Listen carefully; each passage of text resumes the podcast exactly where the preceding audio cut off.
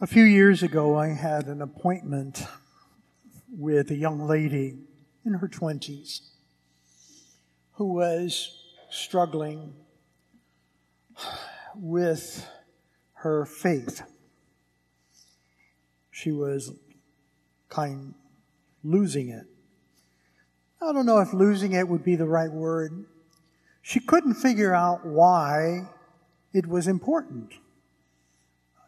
And I'll never forget what she asked me one day that while she was sitting there. I still see her before me and asking me this very simple question. She said, "Father, what is all this stuff about being saved? I mean, what do you need to be saved? Why? It's big, saved. Why? We're fine." And ever since then, I remember her as an emblem of the kind of people or the stage at which people are when they don't get it. They don't get it. And I don't and I think everybody kind of goes through this.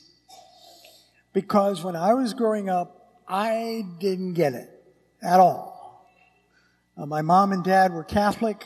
I was brought up in Catholic church, went to Catholic school, and I still remember the nuns and the priests, you know, when I was a junior and senior in high school, telling me that God loved me, and that Jesus died for me, and that He came to save me. And of course, I used to sit down and I, I would shut up. I didn't want to contradict, but in my interiorly, so God loves me. That's nice. It's very nice. Jesus died for me. I didn't ask Him to do that. I don't know what the heck He was doing. Why? Why? He died to save me. Save me from what? In those days, I had hair. In those days, I was fairly popular in high school. I was uh, going about my life with the ladies, and uh, life was good, living with my mom and dad and thinking that life was going to be like that for the rest of eternity. God, I didn't need to be saved at all. And ever since then, now that I've grown up, and now that I'm in the uh, downside skate of my life, I see the whole trajectory of how dense I was. And I still, I work a lot with young people. And I see them, and I try to let them know. Because you see, I, it is very clear to me that unless you are in trouble, you will have little appreciation for this whole notion of being saved. It will be nice. I always, I think I've said this to you before, but I'll repeat it just in case you haven't heard it.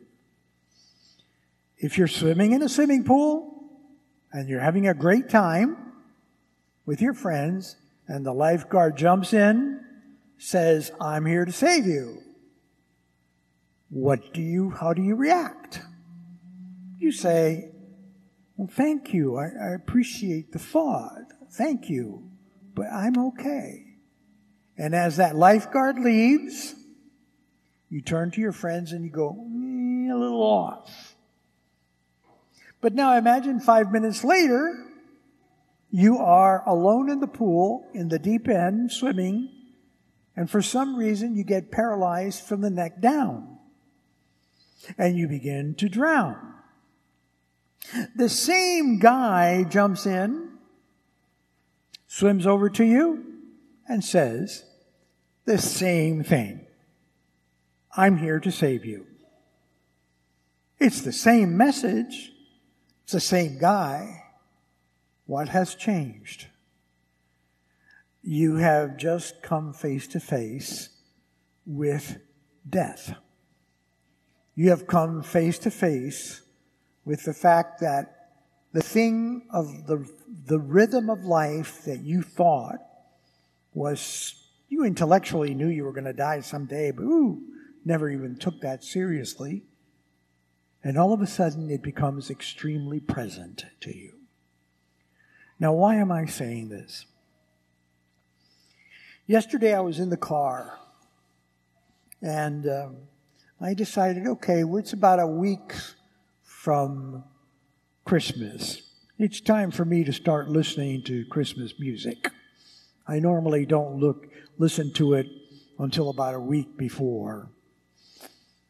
And I turned on, I think it's a radio station, ninety-nine point one F M, and they play all Christian, uh, all Christmas music. But I found myself, the first song was wonderful. It was The First Noel.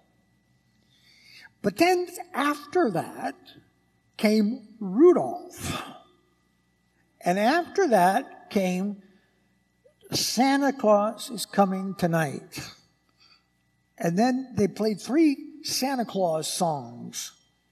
And I found myself getting angry because I couldn't understand how these people, how, how, how, I don't know how to say it, how we could come from the birth of of the person or the power who is rescuing me from death, to talk about a fat man who's bringing, with a reindeer with a red nose, who's bringing presents. And I found myself thinking, how can people live like that? But I remember, I lived exactly like that.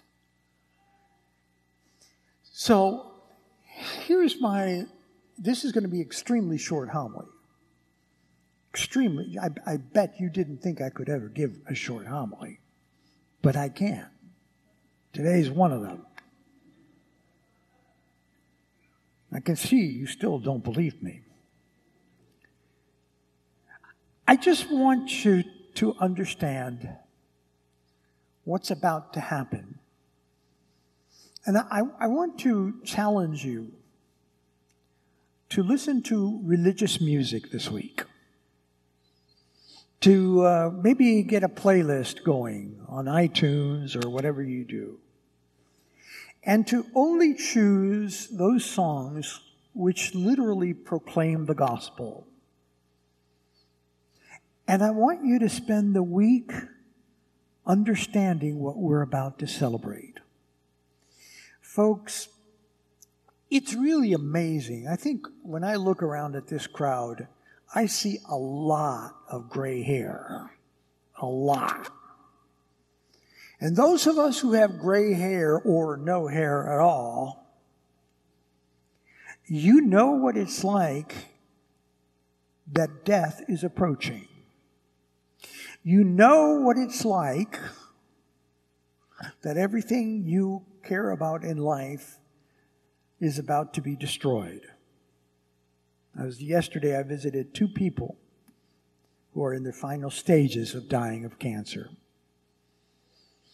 And the birth of the Savior was extremely present to me because I could see the human condition smack in front of me.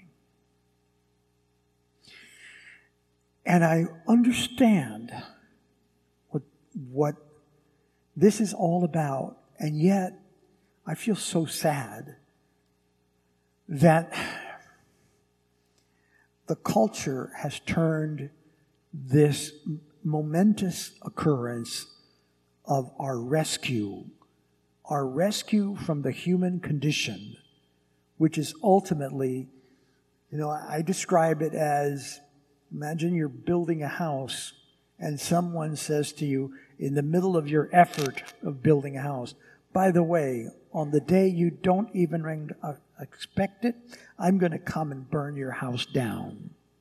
How would you feel every time you keep on constructing the house? Well, that is exactly, my friends, what's going to happen. Because the day you least think about it, you're going to get a diagnosis or you're going to get hit by a car. And on that day, everything that you and I have worked for is going to be burned down to the crisp. And the question is, why go on? The great philosophers have always stated that. Why the hell go on? If there is no hope, if there is nothing, if life is just one giant circle going nowhere. But you see, that's the good news. That's the good news. That life is not one giant carousel going nowhere. That we're on the road and that, yes, we're going to die. But a Savior is born.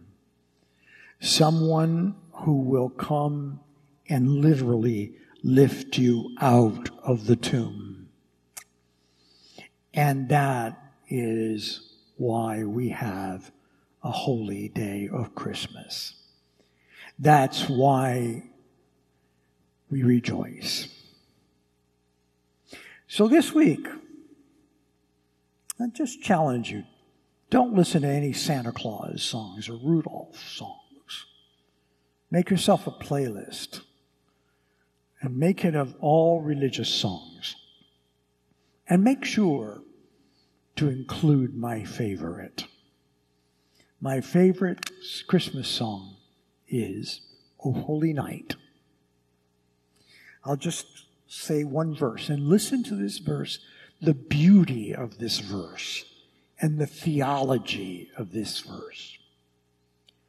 Long lay the world in sin and error pining, till he appeared and the soul felt its worth. Long lay the world in sin and error pining, till he appeared and the soul felt its worth. That, my friends, the beginning of that and the rest of the song is, is a message that sends to you the center of why Christmas is worth celebrating, of why we fill the whole place with lights in the middle of darkness. Because lights in the middle of darkness is telling you that there is hope. That there is hope in the future. That everything we've cared about is not going to end up in flames. I don't know about you, but being seventy-three years old, that's a really big, big deal for me. A really big one. And so I just challenge you for that. For this final week of Christmas, don't listen to Santa Claus music. Listen only to religious music. And when the day of, of the day of Christmas comes, think about what you're celebrating. Because literally, what good would life have been to us if Christ had not been born as our Redeemer? Short homily.